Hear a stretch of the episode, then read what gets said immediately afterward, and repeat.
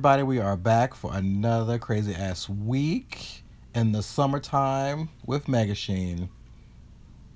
What's going on, everybody? I'm Nick. And I'm Victor. it's been too goddamn hot. It's getting there. It was hot down south. I was just down there um, for, for uh, two days in Virginia.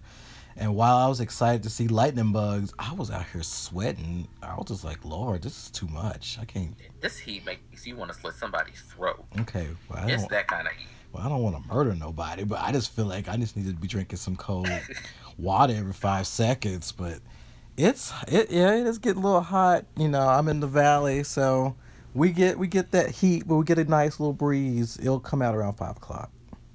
Uh huh. So this is the podcast where you can get all your geek and gay news from the perspe- perspective of black gay men. So, Victor, what have you been up to since the last time we recorded? Well, um, I have been, you know, working with my Kickstarter, which we are we're, we're doing pretty good. You know, we, we hit seven days. We're almost to a thousand dollars, which I'm happy about um, which you know that's you know thank y'all for participating, but we still got work to do. And I I had to do a quick travel. I had to do some uh, quick travel for work, um, and uh, I had to go down to Richmond, Virginia, which was super hot. Um, and I had to wear, you know, a shirt and tie, and I stepped outside, and I was like, no, we cannot. And it was so cute because the little woman who, was at the hotel, because I was supposed to go over to a building, and I thought I had to walk over there, and she said, no, honey, it's too hot for you to be walking in this. Let me call and see if they can come pick you up. it was like so southern down to a T, and just like that, they came pick me up. She was like, it's too hard for him to walk down there. What do y'all expect? I heard on the phone what do y'all expect him to do? He's going to fry all the way over there. And so that was a, an event. Went down there, travel right back. Um, and, you know, right now, um, getting ready for Comic Con. That is in two and a half weeks. Damn, really? Yeah. Shit, that comes up quick. And it does. And, you know, I had to, like, you know, you have to get your coins together because, you know, this has been a different um, few months. So I've been, you know, trying to save up. I had other things to take care of. And I was like, Lord, okay, so we already got this check comes in Friday. Like, well, this check cannot be touched. This check is basically Comic Con because, you know, you got hotel, you got space, you got to have food. And so, you know, I was getting ready for that. And I got to work on my panel. Our Black and Queer panel It's going to be lit. We'll have some special guests. Um, friend of the show, um, Valerie Complex, will be on the panel. So I am very excited for that. Um, we have some good discussions and stuff. So, you know, I'll try to get some of that online so y'all can see it. Um, but excited for that. But yeah, this con is coming up too quick. yes, it is. It is. What about yourself? What's going on with you? Um, let's see. I'm in the process of trying to find another place. Um, we've kind of outgrown. We need more space, yeah. especially for the boyfriend because he feels trapped in his sewing room. so we need to get more space. Um, what else has been going on? I've been watching um, a lot of DC animated movies, mm-hmm. especially the ones that they have on Hulu. Mm-hmm. I watched uh, what was it, Justice League um, shit. Now I'm blanking out. Justice League. I think it was Dark. It's Dark, and there's Doom, and then there's the one they go meet different people from the timeline. So, yeah, yeah, I haven't watched Doom yet. Uh-huh. I did watch. Uh, what was the one that I know Gina Torres did a voice? Oh, I think it was Crisis Infinity Earths. Was it that one? Yes. She was yeah, Superwoman. Um, they've been pretty good. We've yes. always said that DC, DC's animated films are way better than their uh, live action movies. Um, Look, these kids are loud. So for the listeners today, we have kids out here. So no, I'm not in my normal space. So they are a little bit louder today. But anyway, go ahead. Special special guest. Yes. Uh, what else have I been doing? Um, not really much at all. I'm trying to catch up on some shows trying to get some uh, articles up for the website because I have been lacking in that like awfully. I have been too. I need to actually just just start putting stuff up. We could probably yeah, we probably need to start using this summertime hotness to get some stuff up. Exactly. We're, we've been lacking, but other than that, oh, last week, well, this past weekend was Pride here in Lexington, and that was fun. We only went down there for like an hour, got some food, and then went and found some air conditioning because that heat. I tell you, that heat was no joke. I said people were down there since 11 a.m. I was like, bitch, what I won't do is that. and that heat, to just be walking around mm-mm. and drinking, like, I can understand if it was cool. I could get like a, a buzz going, but it was hot. And there's no way in hell I'm going to start drinking alcohol and like be in that kind of heat. No, yeah, no, man. That's not a good mix. It's not. Fuck around and pass the hell out. but that's all I've been up to. Oh, okay. Well, yeah. Um, actually, you know, I wouldn't mind be, you know, looking for you know different space. I see people are people are. This is like the best time to do it. So everybody's like moving in the summer, and I'm sure that might be really fun. But it's always, you know, I think people need to stop doing that. Well, you have to pay double, so you have to pay like the first month's rent and then the last something like that. Like they shouldn't do mm-hmm. it. Just be like, look, you need somebody to take this space. Here is an extra ten dollars. And I can move in tomorrow. like if I can just be that simple, like just take this extra fifty dollars, and I'll start moving in the next day. How about that? You don't need double the money. I'm not even here yet. Exactly. like I gotta I gotta pay last month for the final place. Mm-hmm. Then I gotta put it down a deposit. Yeah. Yeah, it's a lot of yep. shit that you have to pay for. I'm not like y'all asking for too much. I still gotta pay rent the old place. I was like, look, come on, we gotta work something out. oh. Anyway, let's get into Unmixed because I know we have a lot. We do, and stuff just popped up today. Let's, let's kind of get into that because it just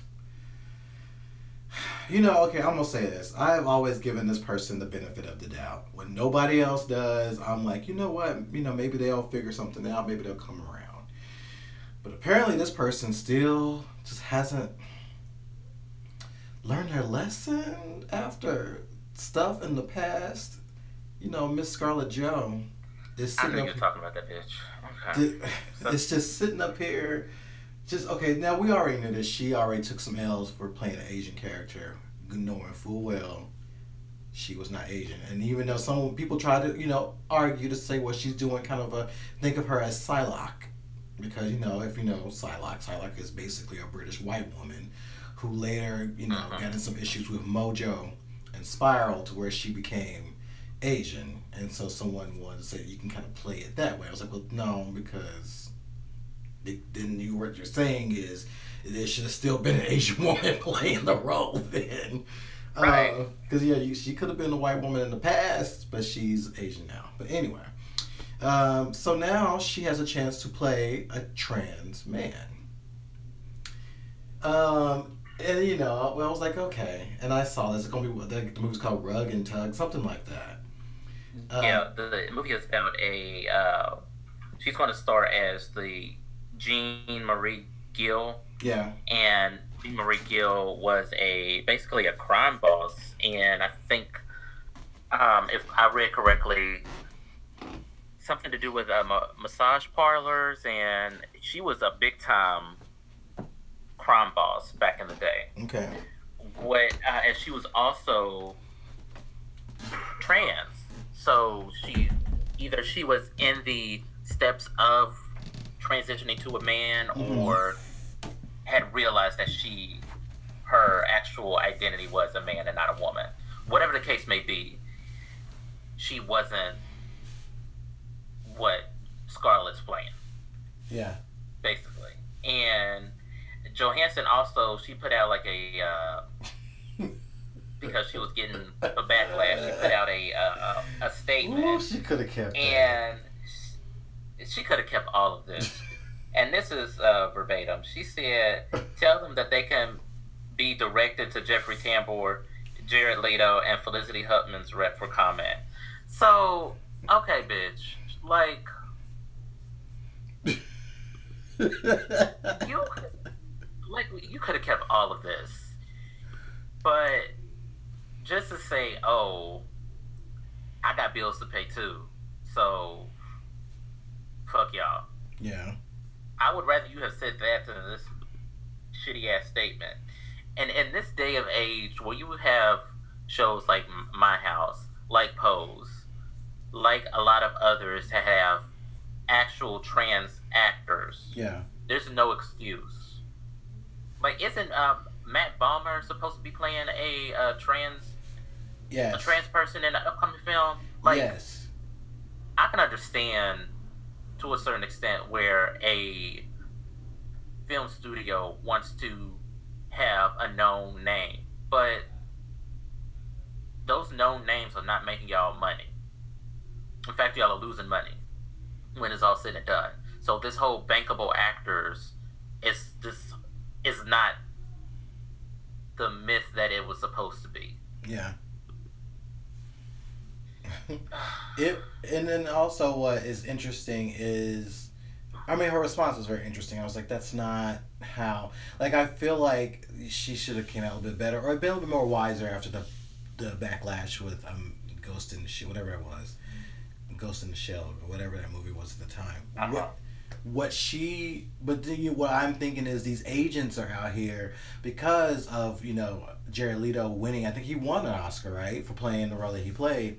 I think they all thinking like, well, well this is the way you're gonna get an Oscar. You know, um, Eddie Redmayne was also nominated for for when he played a trans woman. Um, you know, you have you probably agents try to get them like this is how you get your Oscar, blah blah blah, and they're looking for these opportunities too. And you know, I yeah, I understand you want to play a role that's challenging to you, but at the same time, as you were saying, we have trans actors out there. We're seeing a lot of that action in Pose. You think about Tangerine.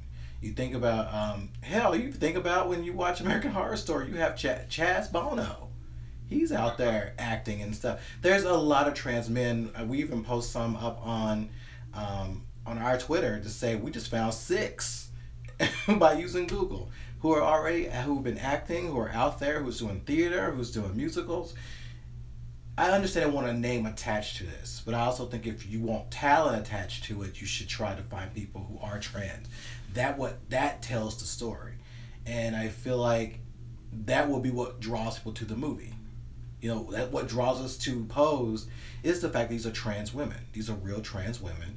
Um, and we see that versus seeing women playing trans, you know. So, and I think, and you know, it's, again, she should have been a little bit more wiser. Um, and, you know, she could still back out. Um, I, she's not hurting for, for roles and money. I'm sure she has plenty opportunities. She has a couple more bouts to be Black Widow. So, I uh, she, personally, she should take a L and just kind of step aside on this role. Ugh. Y'all straight people are so fucking annoying. like really fucking annoying.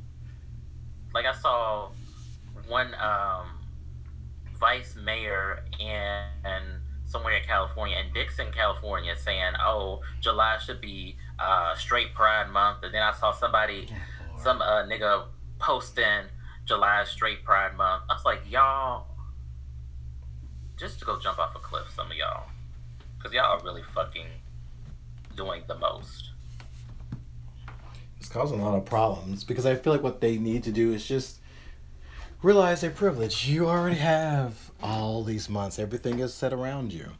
So, and then also again, when it comes to these roles, y'all have opportunities to have plenty of roles. Trans actors don't have these opportunities. They don't have these opportunities. And so she should step aside and say, you know what? There are trans men out here. Who am I to take a role from someone? I'm out. let's move on. let's What see. else we have? Well, let's see. Well, uh, we have some interesting stuff. We have before we get into Drag Race, we can we can talk about um, let's see. Well, the New York Times. oh my god! and okay, the New York Times um, they dropped a bomb about Batman fifty, and you know I'll be, well, I'll be nice, and I won't really get into the spoil. I mean, pretty much everybody knows at this point. Um, we've been hearing about this marriage between Catwoman and Batman. Um, Which is why would they even get married in the first place? True, but apparently they're not getting married. so, and that was spilled. That tea was spilled um, through the New York Times, and people are all upset. Now, part of me was like, you know, I'll be honest, I, I I'm not into Batman that way, so I wasn't like hurt. But then I was thinking, what if it was one of my favorite comics, and you know, somebody died, like so, well, Storm dies, and I'm, you know, something like that, or Wonder Woman dies, or something like that. I'd be like, oh. Oh, okay. Well, now you know. I, I- fuck your drag. yeah. right? So therefore, I'm like, well, well, shoot, well, and you know, we. Interesting that I remember when Captain America died. I remember when that comic came out, and I think that was it was semi spoiled that he was going to die, but it also really made us that day when we knew that was going to go down. We flew. I remember I left work. I told my my staff, I was like, you know what, I'm out. I gotta go get this comic because it's to be gone. So what I'm hearing is now, you know, some retailers are upset. You know, they feel like they ordered so many of them and they may not be able to get it. But I feel like it might work the opposite way. People might be like, oh, okay, I know what's going on. I, get it. I need to go get it because if you know what's going to happen, people might show up and buy a few copies. You know, buy more, sell out. You never know how this may play play out. So when I think about that time when Cap died in Civil War, when that was running back, um, woo, back in 2006 um, then sure, around 2006, 2007, that's when I think he died. Then it could be, it could, you know, work out in their favor. But you know, New York Times was kind of shady for that, and they, they, I think they said that they regret doing that. And I'm trying to figure out why did you not? It feel like somebody who wrote this article didn't really know about comics. They didn't know about how that was a, a spoiler. Right. What they spoiled it in the headline. so even if you didn't read the article and you saw the headline, you were Mhm. like, "Well, I don't have to read it now."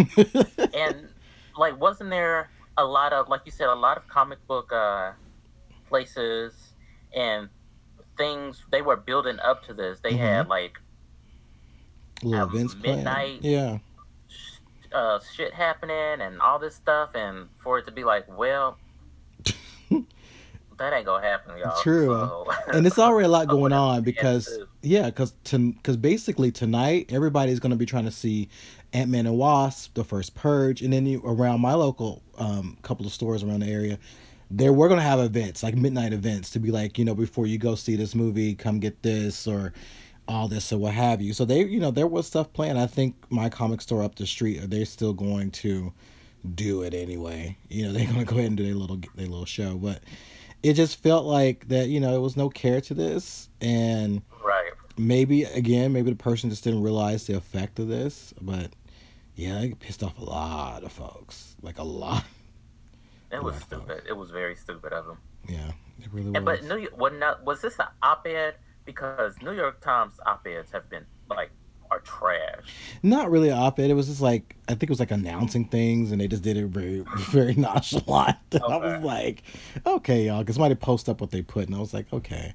But yeah you're right. New york times have been doing a lot. They've been trying to as i've been told they're trying to show the other side of america because you know they want to show that they're not so liberal they're not going to listen to other voices. Oh girl, fuck that side. but i'm about to say like yeah but we don't need to hear what they got to say because they don't even know what they're saying. You know right Right. right now there's a you know, they just did a thing where I think it was the Daily Show or someone went down to South Carolina where you know he has to have one of his his um self esteem rallies. yeah, this hoe is still doing rap. Who does that? Somebody Oh, who who who is insecure and don't have you know strong self esteem, self worth. That's who still do that type of mess. But narcissistic, yeah. narcissistic piece of shit. but when they went there and I talked to those people and asked them about Space Force, I was like, see, this is how you Space Force has already happened, and it was like season four or five of Power Rangers. So too late, ho. But yeah, these folks. That's another topic for another time. But you know, I have to wonder sometimes that you know, who are you know, it, it makes you. There's a there is uh George Orwell if, if that's the type of story you can tell about people like that and what if somebody decided to like do something to those people? Like you know i always feel like there's a perfect scientific science fiction story you can talk about. Like what if you know stephen king did a thing about the dome and people trapped in the dome. Like what if you put like what if someone decided to like put those people in a dome and like or ship them off to another planet or you know shudder to think that what if there was a magneto or someone who just felt like okay so how do i deal with people like this? Hmm. You know like i i've thought of some stories and, and i'll be honest these are very horrific stories. Like what if a black person that had like phoenix and carrie like powers decided to take revenge on a place like the south? Like could you imagine what that would look like and just Mhm. oh god. Like it, it would be no let me let me not put too much out there because i might want to write this and then get in Right, trouble. though. and then get in trouble. Well, there, you know, there's already a story that gets in stuff like that, and you know, I think it's the comic or the graphic novel called Black um, that kind of touches a little bit on that. But anyway, it's just interesting to think about that part of the world. Well, hell, this part of the country. And on a side note, when I was at the airport in Richmond, Virginia, there was this white boy wearing a, a, a sweatshirt, uh, "Make America Great Again" sweatshirt, walking free as he pleased in the airport. And I looked at him, and he saw me look at him, and he turned away really quick. I was like, "Yeah, you know, I'm eyeing you." Right, like bitch, you can get these hands. It's not a problem. Like I was watching him walk, and he looked away. I was like, "Yeah, that, that's right. Well, look away." Walking, it's a big ass red sweatshirt. I was like, "Are you serious?" I thought I saw somebody wearing one at the gym one time, and I was like, "Oh my god, let me th- let me drop this weight because I'm just gonna throw it at this motherfucker." But it was just a red Nike hat. Oh, I was like, man. Well, I cut people off on the front. Uh, there's a few people who have like Trump stickers, and I've cut them off personally on the freeway. well, they deserve it. they do deserve it. All right, let's let's keep it going. Let's see. Oh, so if y'all been paying attention, Avengers Four have there's been some art leaks. So you know they always do like kind of the illustrations of the posters and things that will be coming out. There has been a lot of these leaks out there. And so we have posted some on Twitter where you get to see a, who's going to be doing the fight. Um, we see a Captain America who is clean shaven, which I was like, oh, okay. Right, like how dare you, sir? You didn't even ask permission. I know we, we you can still you know come out daddy style in your in your nice clean his suit is cleaned up though. But you know he, he's looking all I mean he he he, he can still get it though regardless. But I'm just saying the beard was still was was giving us life and it's gone. It was gone. We see that um the Hulk is looking a little different. I mean he had a little outfit but he looks totally different. So I don't know if this is a, a blend between him and um and Bruce, and this is a different type of Hulk we're gonna see. Um, Black Widow has a braid.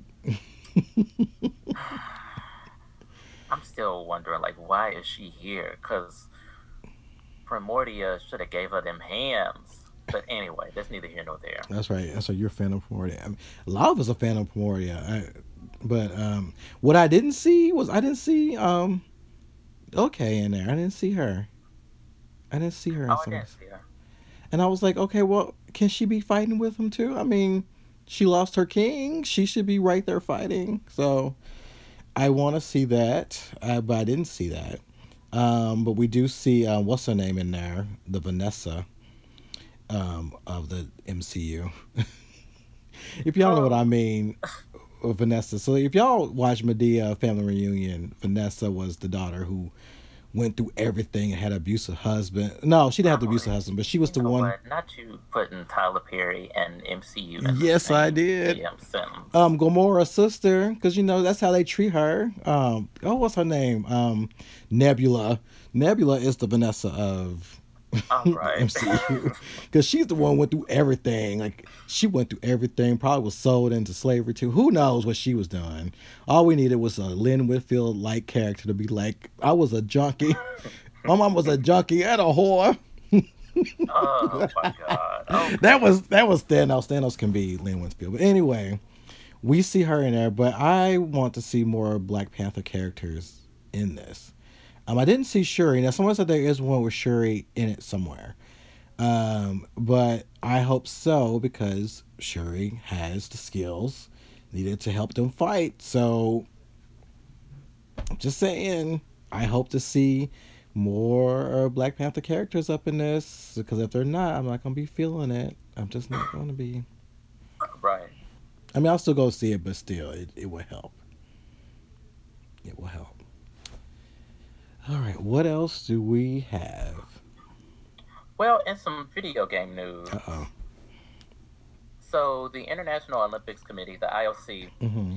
and the Global Association of International Sports Federations, eh, they're hosting a formal forum to discuss the future of esports at the Olympics. Hmm. So, this had was brought up, I think, maybe either earlier this year or late last year Mm-hmm. that uh, esports was there was a call or some support to have esports included in the Olympics, and they're actually starting to have serious talks about adding it. Now, I don't know if this is going to happen. Maybe I know that the talks are supposed to be held uh, later this month in Switzerland at the Olympic Museum. So I. I mean, why not? But then again, why? I'm kind of uh, on the fence about adding esports as an Olympic sport Yeah. How, because yeah. What does it look traditionally like? Olympic sporting have been very physical. So I'm like, eh, I know I they've don't been know. they've been training for like yeah these are people who've been training there mostly their entire lives for the Olympics and I. Mhm. Yeah, I'm like, eh.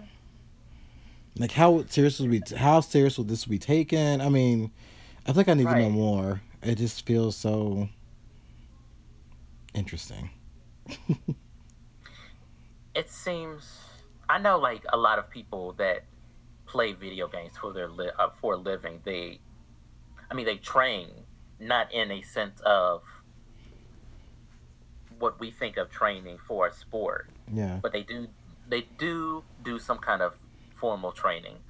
It's just have we come along have we come long enough to acknowledge that as an Olympic sport? And I don't I don't know. no, that's true. That's true. We'll see how this goes, but mm, I feel kind of shaky about it. Yeah. I really do. So what else do we have? Let's see. Uh, so I guess we should talk about Drag Race. Yeah. you know, and I've said this before, but I, I think I'm on the brink of I don't know if I can give. And it was already a struggle for me, but it's really hard for me to want to give that any more energy, because after the after the reunion, and we really talked about it last week, but that reunion, but then just thinking about it over the weekend, just brought up some new stuff. But let's let's go ahead and get into the overall finale. Right. So of course they had the dual lip syncs where uh, two performed and then the other two performed. Mm-hmm. So in the first one was uh, Asia and Kameron. Mm-hmm. And uh, what did they do? Did they do Nasty? I think so. I can't. Yeah, they did. They did Nasty. Uh, Janet Jackson's Nasty. And Asia started off with the butterflies. And I knew it's not funny. what I saw them butterflies not take off. Instead of flying, they just plummeted. And I was like, okay, she's not to make it. The, I knew that was going to happen. And the The- spoiler the that I saw said that she had some kind of uh, wardrobe malfunction. And I guess this was it. yeah. So, um, unfortunately, Asia didn't go further instead of uh, what fourth alternate. so, um, they did Eureka and, and Aquaria did if, hmm and I didn't know Aquaria could perform like she did. Like she was hitting choreo, yeah. you know, the whole dance break. Yeah. And if she hit that whole thing, and I was like, okay, finally, Eureka's gonna get up out of here. No. Rue saved them both, and I'm like, okay, because uh, you've I've made rants about how a performance isn't just a death drop, isn't just a reveal. Yeah, it has to be more engaging than that. Yeah, and I didn't feel Eureka was on Aquaria's level. Yeah. So they did this whole um, three man lip sync to Bang Bang. Yeah. Oh, yeah, I saw that, and I was like, it was just so messy. And I hate that song too. Okay, I kind of like that song. I actually I only like it because of Nicki's verse. Okay. Okay. And I'm not a big Nicki Nicki Minaj fan at all. Me me either. But um, Aquaria turned it out, and she was crowned uh, season 10 winner. Okay. Which, you know, I'm satisfied with. And I knew that was going to happen. Mm-hmm. What I, I did like in the um, the finale that they brought out all of the girls from the first season. Yeah. Which I thought was very, you know, remembering your roots. Yeah. Because had it not been for them, you know, this show wouldn't have made it. Yeah. So I thought that was, and they all look good. I was like, oh, okay. um, so I think they should honestly take a break from Drag Race. I know that's not going to happen because the next season is already filming, and probably the next season of All Stars is going to set to start filming soon anyway. Mm-hmm. I don't know if I'm emotionally invested in watching Drag Race. Yeah. I might have to take a season off.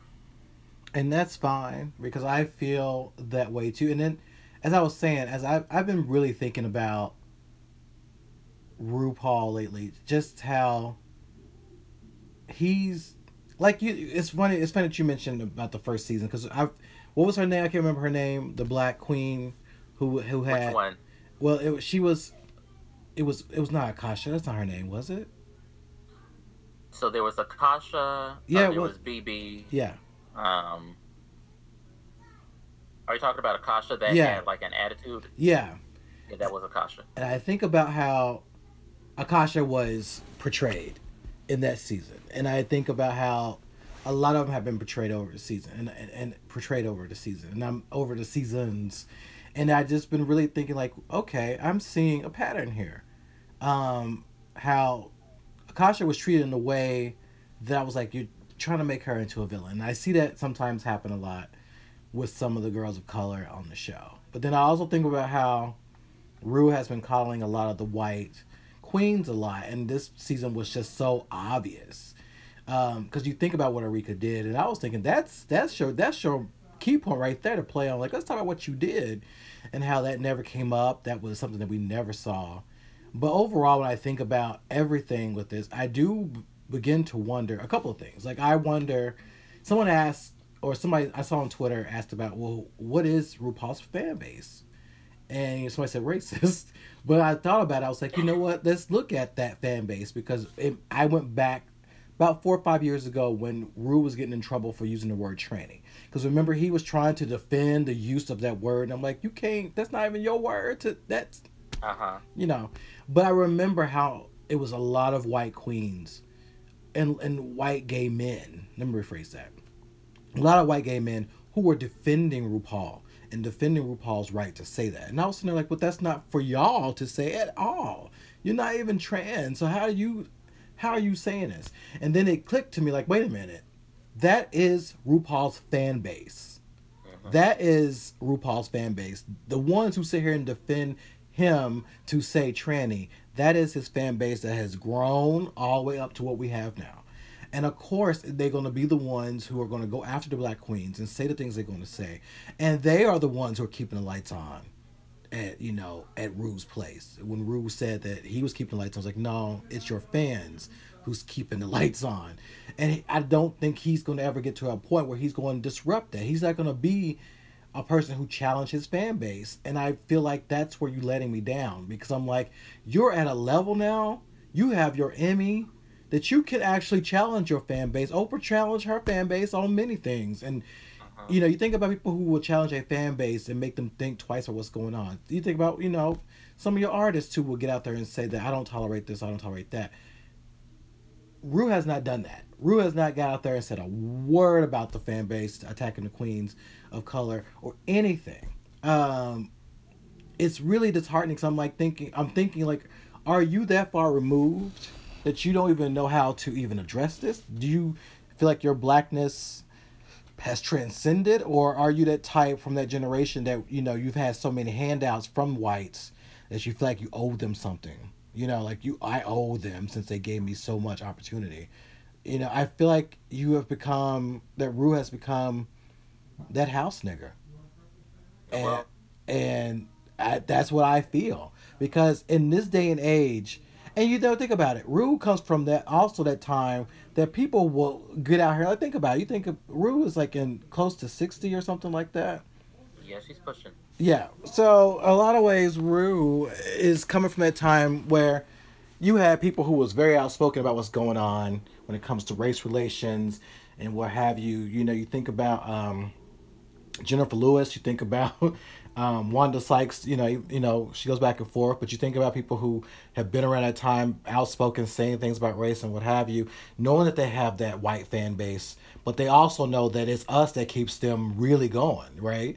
And then you're not saying anything. You're not sticking up for the black queens who looked up to you because you were, you was that person they will look up to, and you don't see that anymore. And I'm just like Rue, this is your opportunity to really change things around. You can be that queen that changes everything. You know, use that mantra you use about everybody say love and all that to be like, look, if you're gonna be a part of this tribe, you can't sit up here and be hating on my queens like this.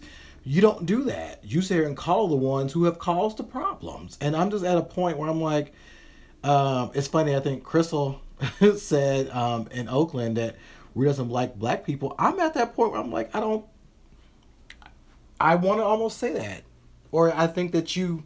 I think that I keep talking like I'm talking to Rue personally, but I'm I uh, that that Rue is like well get after us more because they feel maybe she feel like we should do better, but that's not always the case. Or you're making me look bad. Yeah, and I'm like no. Niggas are making me look bad in front of these white people. Yeah, it's something that your grandmama would have said, you know.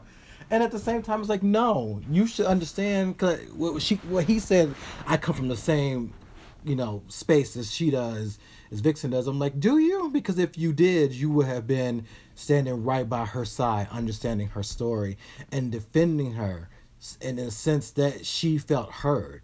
I feel like she was being attacked for being outspoken about her feelings, but uh, everybody else had a chance to be outspoken and all that great stuff. And it's it just really makes me realize that Rue is really far removed from a lot that's been going on. And I don't know if it's, I was saying to a friend of mine that maybe these black queens need to do their own thing or don't even sign up for drag race to stay away from it. Stay away right. from it. And also, not just with the black queens, but I've seen throughout the whole series of Drag Race how um, uh, Latin queens are portrayed. Hmm. Um, you take uh, Kenya Michaels, for example, mm-hmm. um, how they played up her, she wasn't able to understand English. That kind of trope that being Hispanic, that you can't understand English. I, I really hate when things do that. Like um, another example is when uh, Sofia Vergara, not Sofia Vergara, but Yara Sofia. Yeah. and, um, like they did that with her, and they do that with a lot of those queens, and yeah. I'm just like, that's really annoying, and it's I would say it's racist. No, I agree because you're right. You're right. When I think about Yara, or there was a, I can't remember her name, but she was trying to do the commercial for the IC, the the the drink. Uh, Jessica Wild. Yeah, and they were, you know, they kept playing on that against her a lot, and I was like, mm, we don't have to do that because think about it when they would tell their stories, like you know the the hardships they had growing up, come from another country, how this is kind of their way out, this is kind of their their peace of mind. I felt like don't disrespect them by making fun of them, you know, not able to speak English very well or whatever. They've been through some things to be on this stage right now, and we're disrespecting them by, you know, playing these, oh, they can't speak English. Like, yeah, you're right. I think that was racist. It's disrespectful to them and their journey. And I just felt like, oh my God. So you brought that up, now I'm like, I, oh. I, oh my goodness. I've been sitting on that, and I was like, well, maybe it's just me. Mm-hmm. I was like, but no, that that can't be that can't be it. And that's a lot. I've seen this a lot on uh, Twitter. How a lot of people feel that the show leans heavily on all of these hardships. Mm. I mean, you take just for this uh, this season, you take Dusty Ray Bottom's story, you take um, Monique Heart's story about growing up and whatnot, yeah. and you see this. It's almost getting to a point where it's I don't want to say porn. Yeah. Or tragedy porn, but it's it looks like it. You know what I mean? Yeah. Yeah, yeah. It's like, oh, what's all the uh the trials and tribulations that you've been through? And you know, your parents are dead, but what would they say if they were still around? Like that kind of shit. Yeah, I've seen it's not funny, but I said how Rue would do that when they have the when they have the one on one conversations or whatever, and I'm like, there's ways you can have that discussion, but let them lead into it. Like let them, you know, start talking about it. Like, okay. Oh, it's Lord. just, ugh. But I agree with you. This they should take a break, but this should also be where Rue should really take some time to think about how problematic he really is. We can go back from um, that that that Shirley O liquor person to uh, Shirley Q liquor. Yeah, yeah, that one. You can talk about how. Uh huh. You talk about how um, you know the trans issue, how it keeps bringing up the trans issue, as if they did not shape how things are. Even when you think about the whole drag scene, the ball scene, I'm like, how dare you tell them they can't participate when if it wasn't for them, we wouldn't even have all this wouldn't have all of this. He Rue wouldn't even have Supermodel of the World because damn that mostly that song came from um, Paris is Burning. Uh-huh. So I'm just super going, how are you gonna tell the people who basically put this on the map?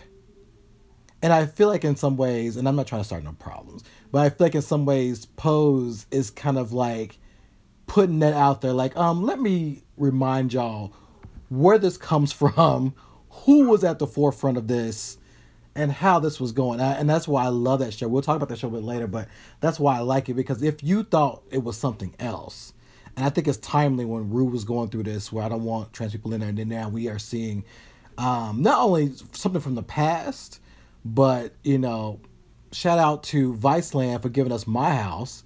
That's also showing you still how trans women are still a part of this. Stop, stop. Let me just like, oh my God, how dare you? How dare you, Rose, sit up here and say, oh, you don't want that? But I'm like, honey, you can't. They were the alpha and they will be the omega of all of this. So I just right. feel like that the fact that you even have the audacity, and I feel like maybe he's trying to do this because he's trying to put some ownership on it. You know, I guess it's like, this is what I, yeah, you got this drag race stuff going. Yeah, kudos to you. Hooray for you. But you still cannot give up what history has already presented to us. We know right. who was drag, drag doesn't end with your saying. You yeah, know. Yes. You can stop doing it, and there's still girls gonna be doing a, a drag. Uh.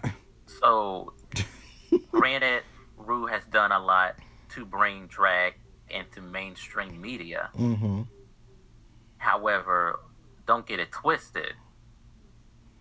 The girls will be You out can here. drop dead right now, and drag is still gonna go on. Yes, the girls will still be out here doing what they need to do. The houses will still be out here doing what they need to do. Drag race in Thailand will still be doing what they gonna do. They do this without you already. So don't don't get it twisted. If something happened to Rue tomorrow, and we're not wishing that, but if something did happen, it's they gonna still be doing stuff. And let's just keep it real. VH1 will be like, okay, well that's sad. Well, let's get someone else. Let's get you know Brandy or let's get um, what's her name, um, the other girl to get in there and help us do the show, or get Todrick to get out there and put on his contact. So you know you can make sure. Oh, let me not do that. He doesn't have contacts. That's me being shady, and I take that back. But um, they'll, you know.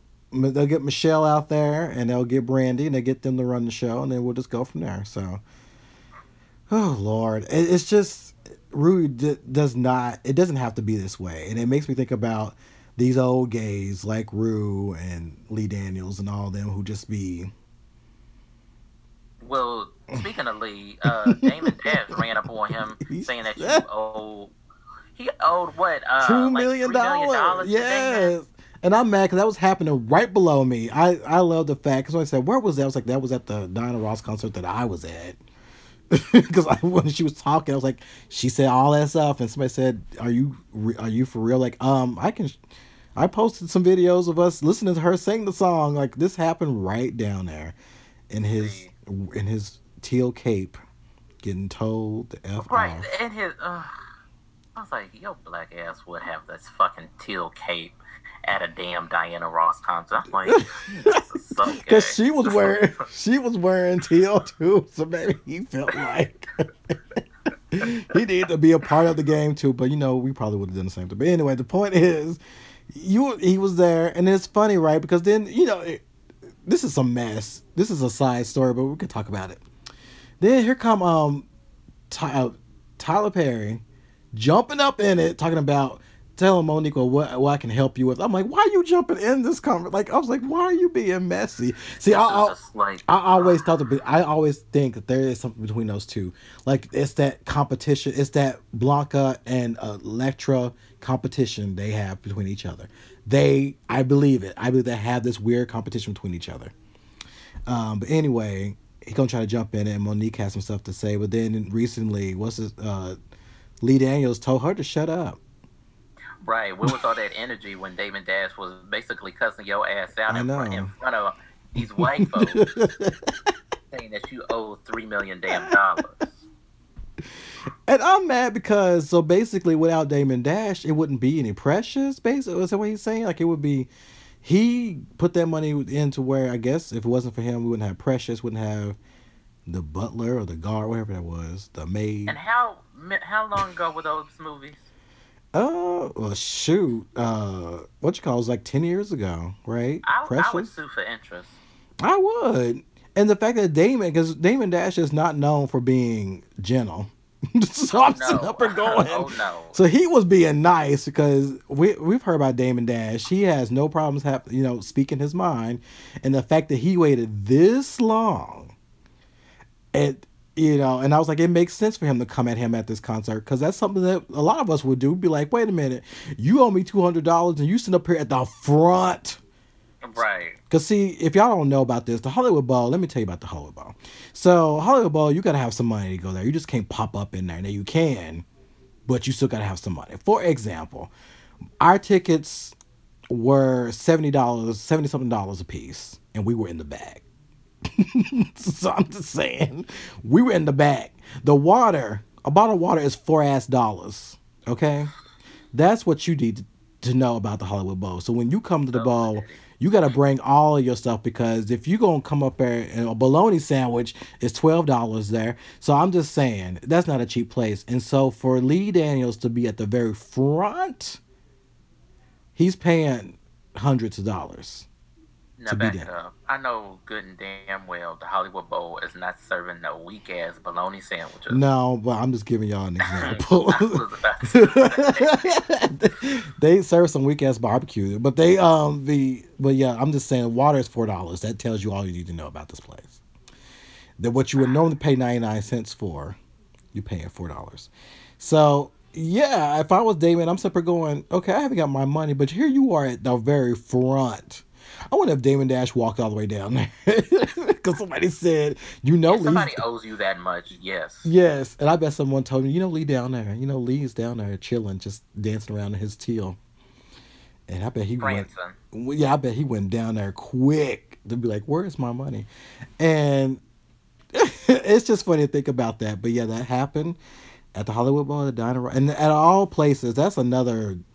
That's another Queen Queen's Ball for you. Something that happens at a Diana Ross concert. That should be the next post Right. episode. What went down at this concert? But yeah, that's the typical story. And Tyler Perry, stay out of this. I don't know why you're trying to jump in talking about how can I help. I'm like, no, you need to. Next thing you know, Stop doing drag.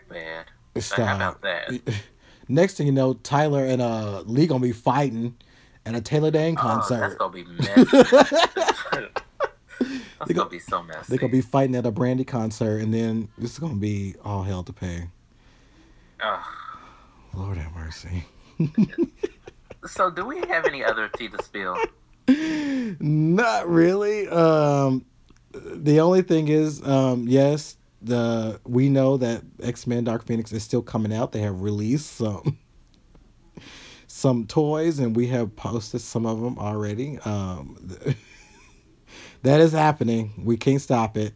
It's happening, even though Disney has bought up and they they've already made a deal with Fox. It's been said and done last week.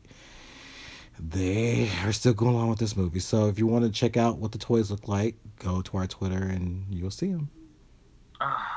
or just wait until you can find them at Goodwill. You said goodbye, man. Goodwill. I'm just playing. Oh Lord. Well, let's take a break and we'll be right back. Talk about our king size issue. All right, we are back for our king size issue today, and we're going to talk about Pose. We've already talked about it, but we just want to spend some time to really talk about this show and why I'm going to go out here and just say it is the best queer show ever. Ever. And I'm going to stand behind that. I will die on that cross. So, you know what?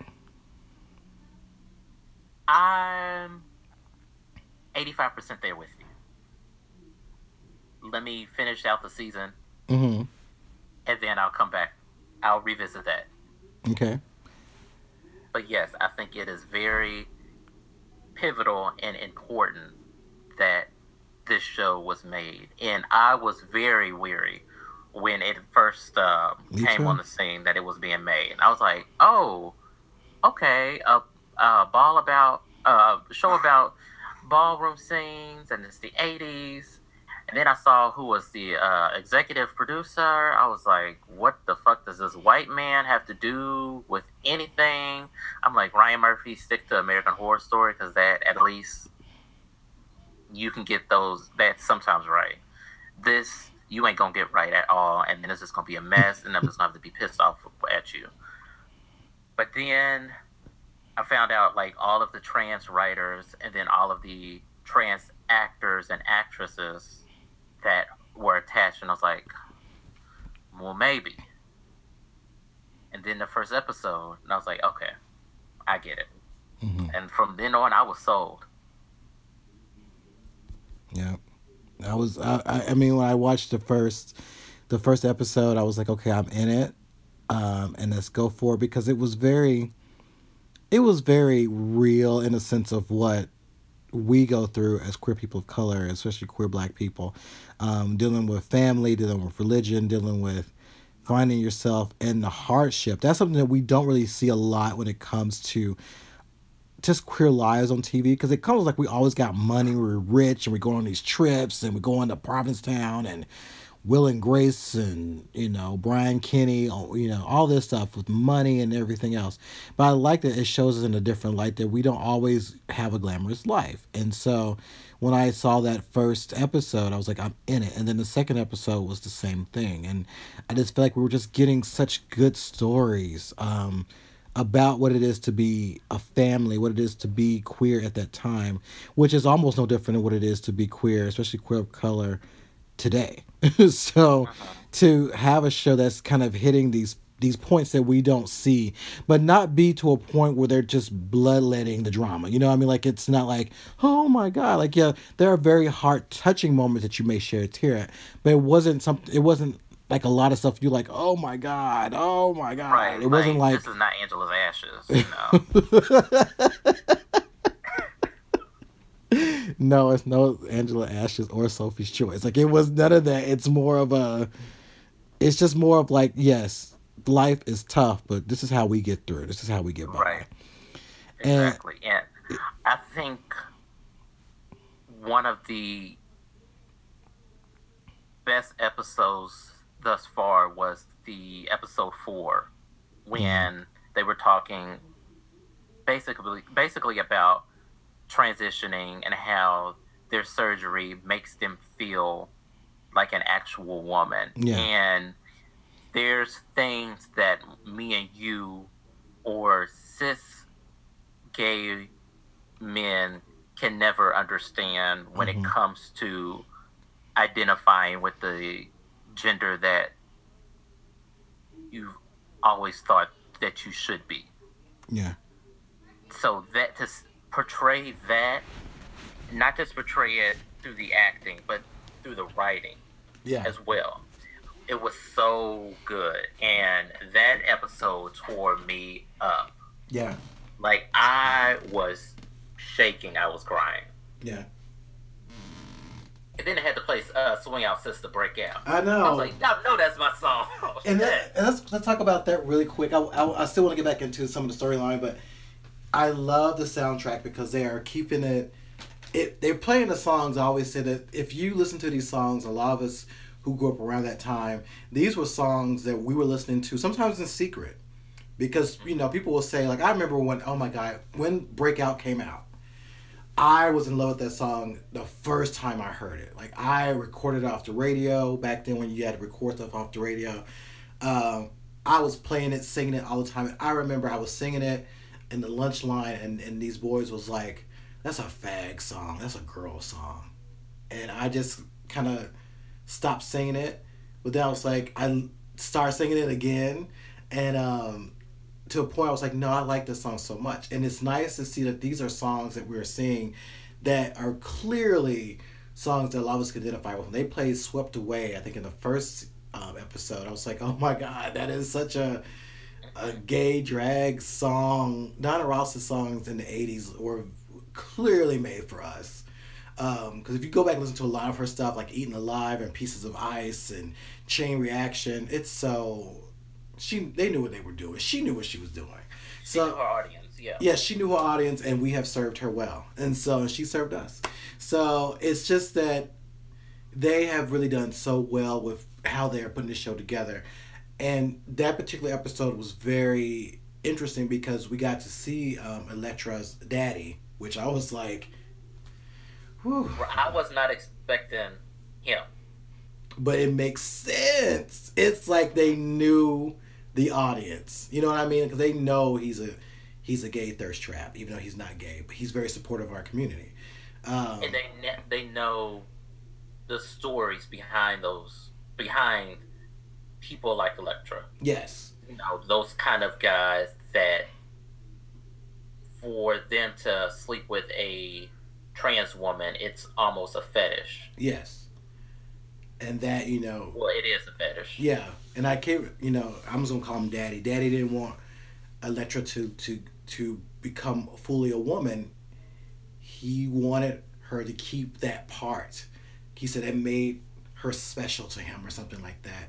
And it was interesting because you know some people will be like, well, you know, I'm getting all this, all these glamorous clothes and this money, but I love that Elektra's like, I have to do this for me, and, and and and told him like, if you love me or care about me, you will let me be who I want to be. Um, and so that was a hard part to watch because you knew that she had to basically say, I have to give, I'm giving up all this stuff. Right. And And can we go back to how optimistic uh, Breakout is? That song. yeah, we can jump back Like, see, I think that made me cry even more Yeah. because to see, I'm forgetting his uh, name, uh, to see him dancing and then the, for them to play that song, I was like, that's how I feel when I hear that song.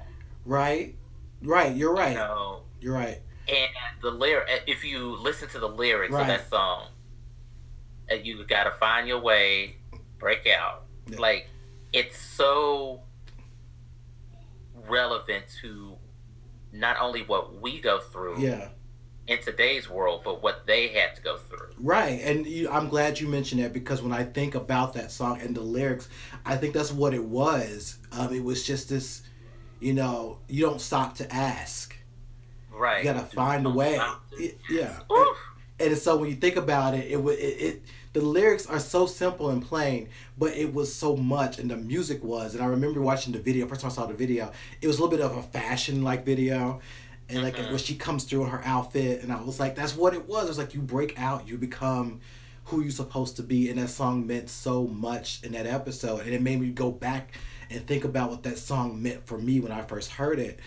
Oh wow, wow, had a moment when I first heard it, and just like how I felt when I first heard that song, and how that really made me just feel just freer till I heard it. And you know, I think mm-hmm. what we don't realize and maybe this generation don't really they probably do but i would say for us you know older crowd you know there was always certain songs that spoke to us in ways that you know people regular people would hear like oh okay what's that but you know it will speak to us and maybe i shade carly rae jepsen but maybe her music do that for some of the gays.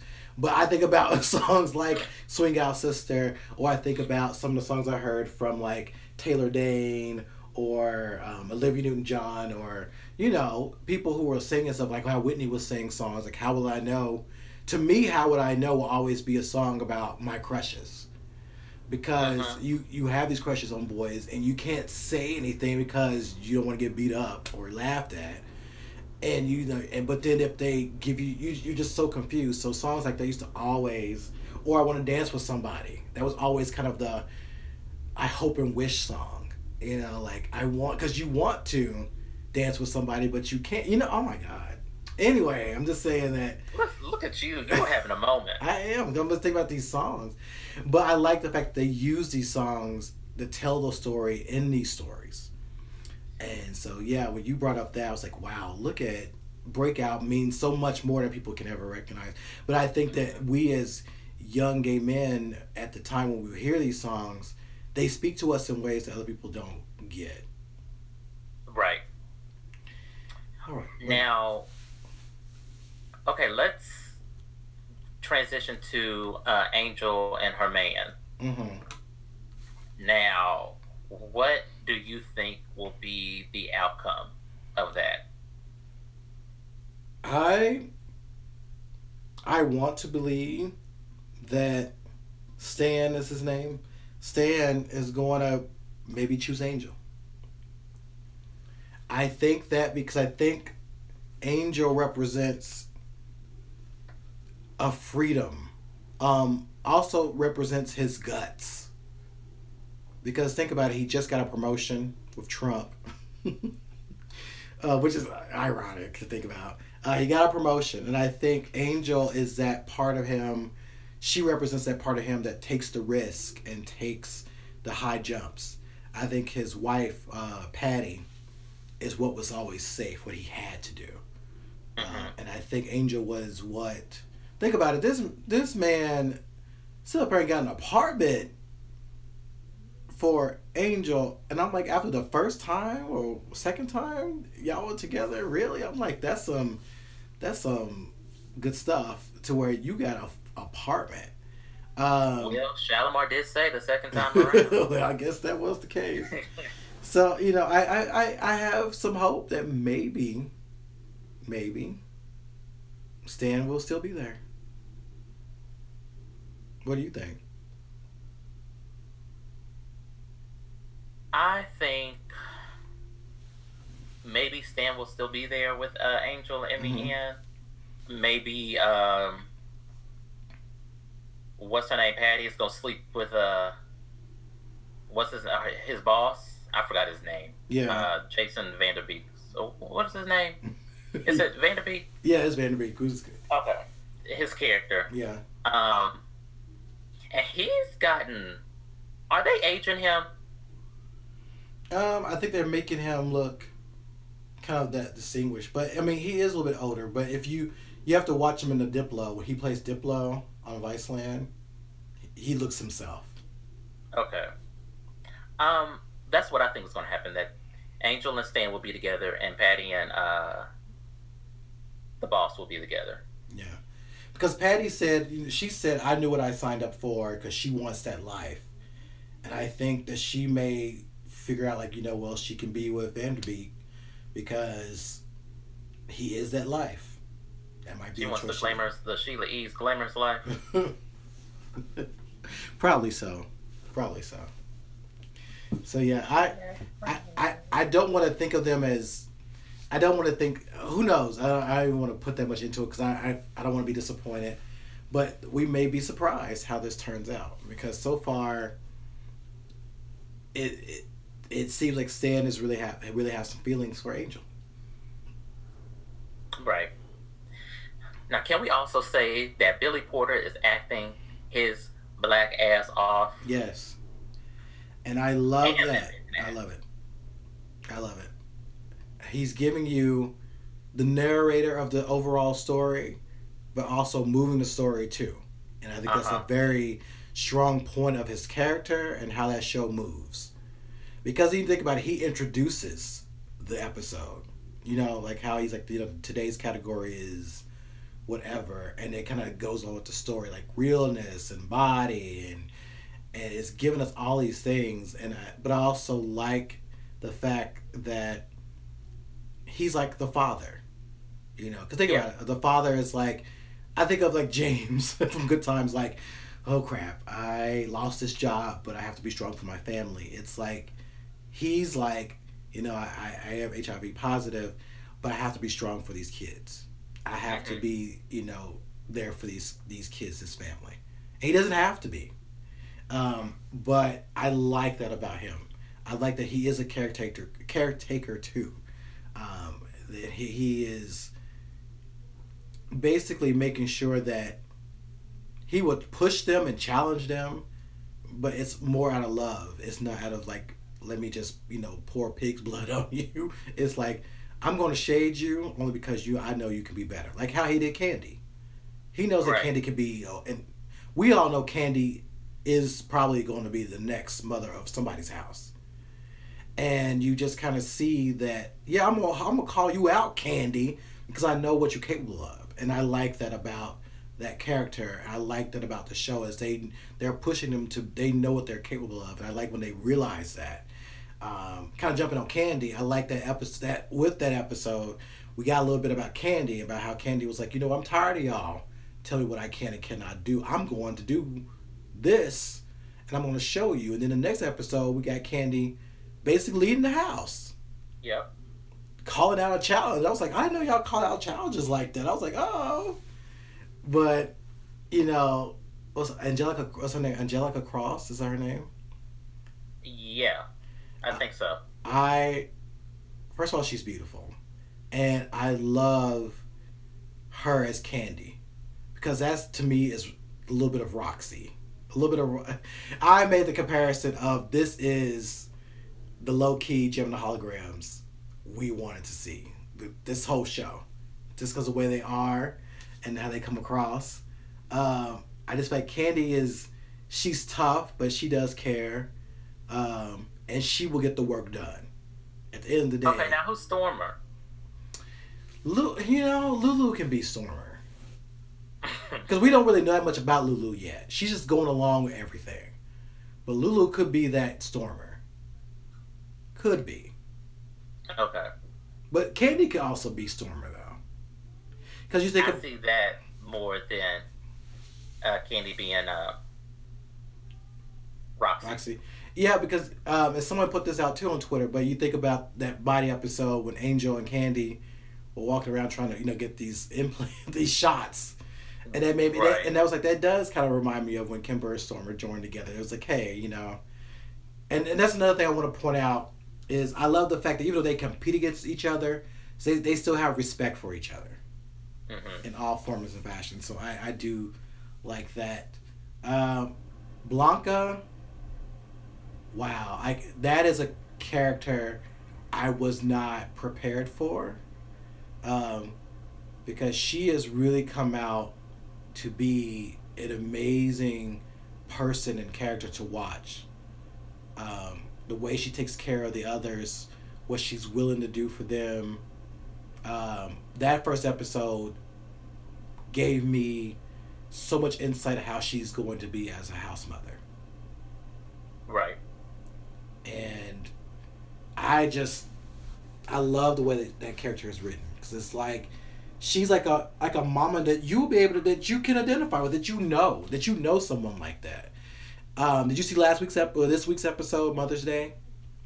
Uh, I'm still catching up. Okay, so if I don't want to spoil it, but there's a part where they're putting some milk in a recipe, and she smells the milk, and for some reason I was like, that's so real.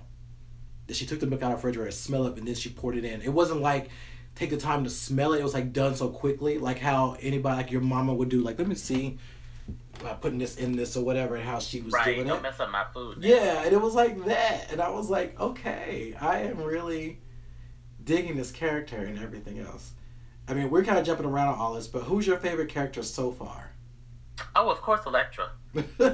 Of course, El- Elektra is just this diva with a capital D. I told you, like, she reminds me of a a Banji, a Banji uh, Dominique Deveraux. yes, Dominique's cousin or lost sister. you know what? Almost, yeah, she could be Dominique's cousin.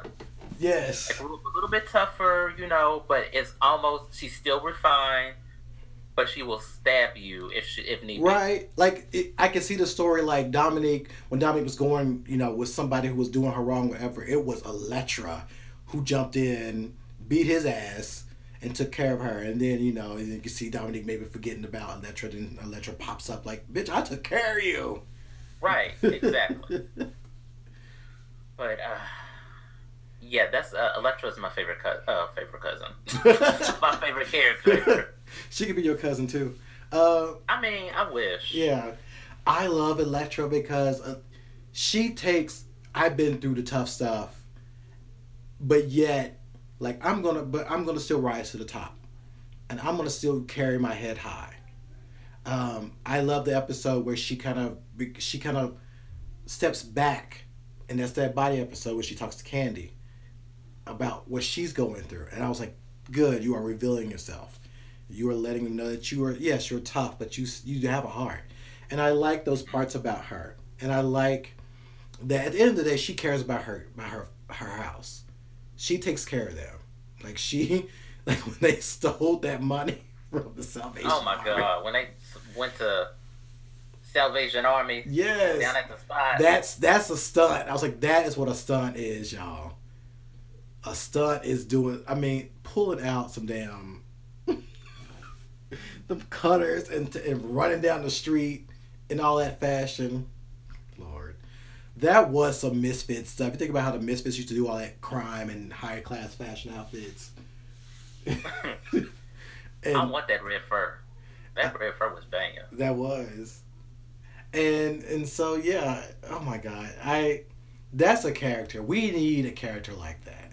That's a character I think a lot of us especially black gay men have always thought about and we wanted to see on television and that is now in Elektra. Uh, we're seeing this very bold and brass character, but not a stereotype. You know, it's it's it's more. She's more and I love that um, she's she's also my favorite characters. Um, Billy, his character, I keep forgetting his name, but he is a But favorite. pray tell. Or pray tell. They all are just pretty much. I I feel like I'm I can get in with all of them. You know, I like the fever episode where you know it was like with the two young ones that were sick, and how That was scary. that was scary, but again, just how they all come together in the day, and it's nice to also see um, black men, you know, in young love, that whole fresh of freshness of love and screwing around and all that. So it's like that's nice to see too. I mean, I just never thought this show was going to give me so much. So you know, I take back. I'm going to give Ryan Murphy his flowers, but also, I mean, he's producing it, but all the writers they deserve all the roses, everything. And the creator, the actual creator, Yeah. uh, Steven Canals. Yeah. Because they're giving us they're giving us the queer television we needed to see. We haven't seen I mean you Noah's Arc was there and it was good for what it was. But this is just so much more in depth and so much more it's not highly sexual like a lot of the gay shows are. It's not a lot of queer shows are. It's it's just storytelling is and it's simple storytelling I, I said to someone this is like it reminds me of the 80s type of shows you know it's always uh, something about a family bringing everybody together what's the issue how we get this how we solve it how we move forward. It's like that type of stuff that we used to see in the 80s and it it's it's totally fitting because that's the type of tv we was getting in the 80s and now we're getting this with this particular group of people and to see trans women acting their asses off is proof that we really need to start making sure that trans women are in more roles. Now, one final question, hmm do you think the series will get renewed for a second one? It better. Um, I haven't people. I haven't heard it's in trouble. I haven't heard that, but it better.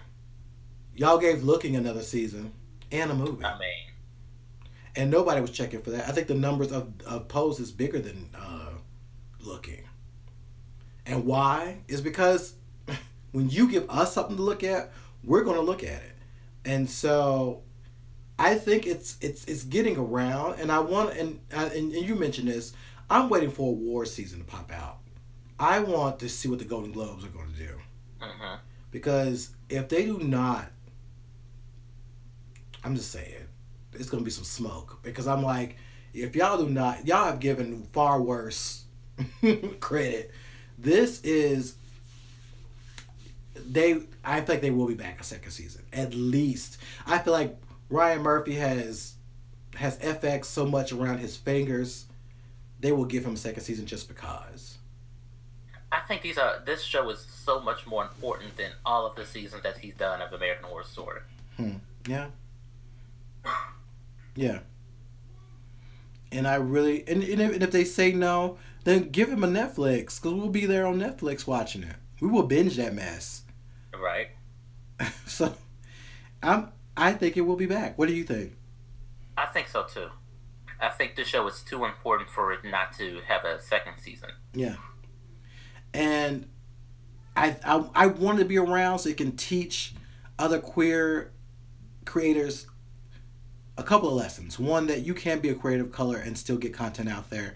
Also that you don't have to tell the same old white stories. You don't have to tell Mhm. about I'm trying to find love or I'm I'm at a bathhouse trying to find love. Like we don't have to keep having these same type of stories. And that's why they fail. So if if they haven't figured that out yet, let Pose be the lesson they need. Let that be the PowerPoint that they're lis- the TED talk they're listening to, hmm so they can figure out what to do better the next time.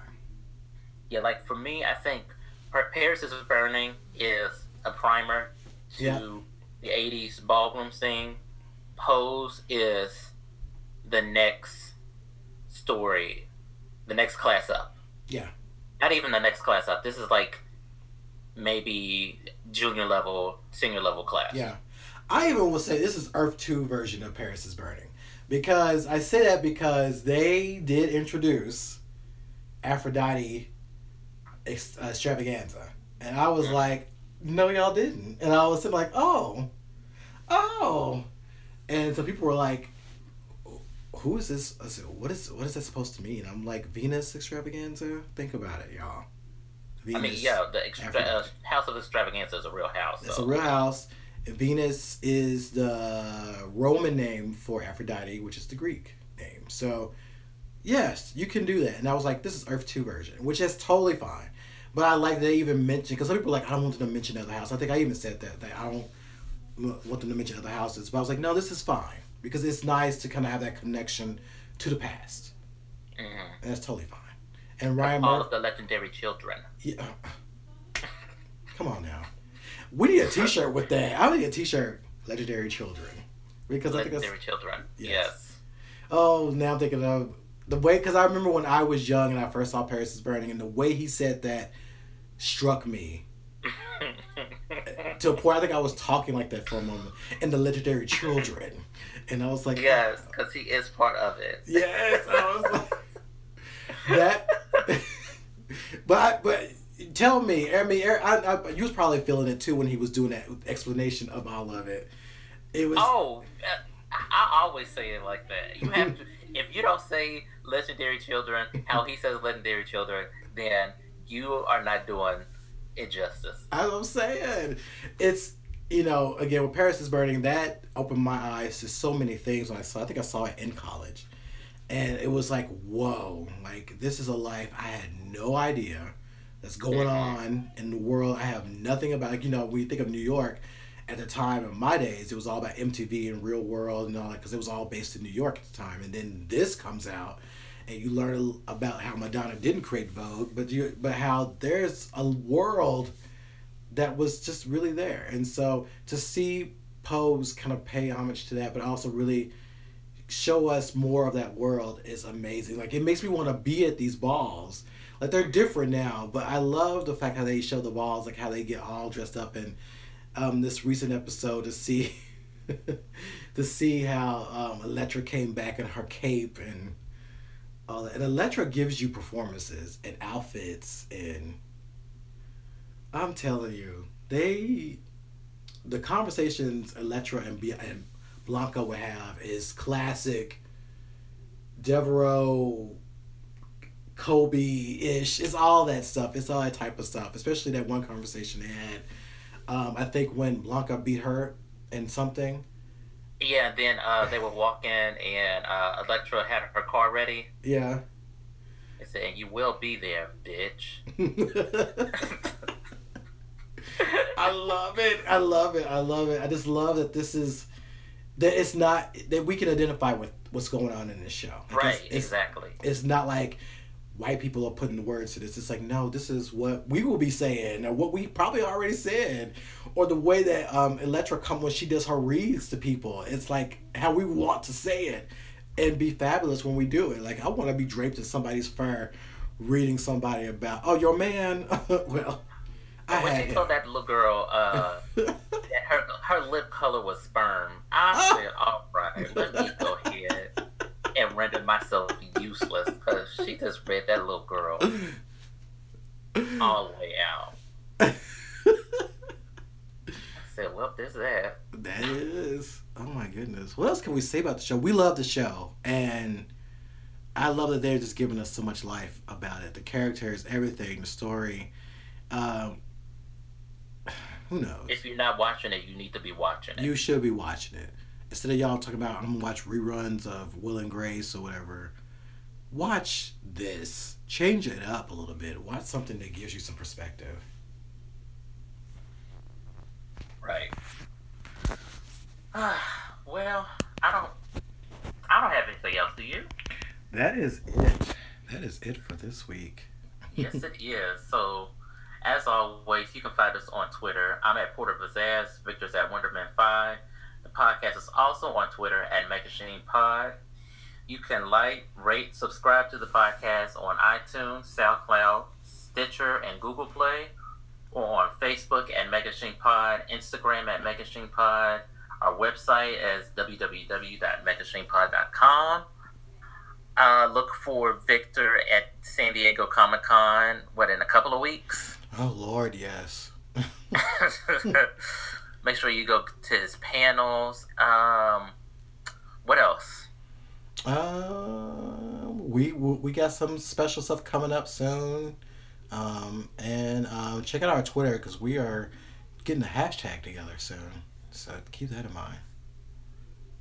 And your uh, Kickstarter. Yes. Um, so feel free, look up Strange Lore Kickstarter, donate. We are we, as what I have read, we're doing pretty decent. Um, to be close to a thousand dollars in seven days. Some people have raised more than that in two days, but we're not as popular as some other people, so that's totally fine. We still have plenty of time. We have twenty two days So we we would love your help. So check us out and give what you can and help us out. All right, y'all, and we'll see y'all later. All right.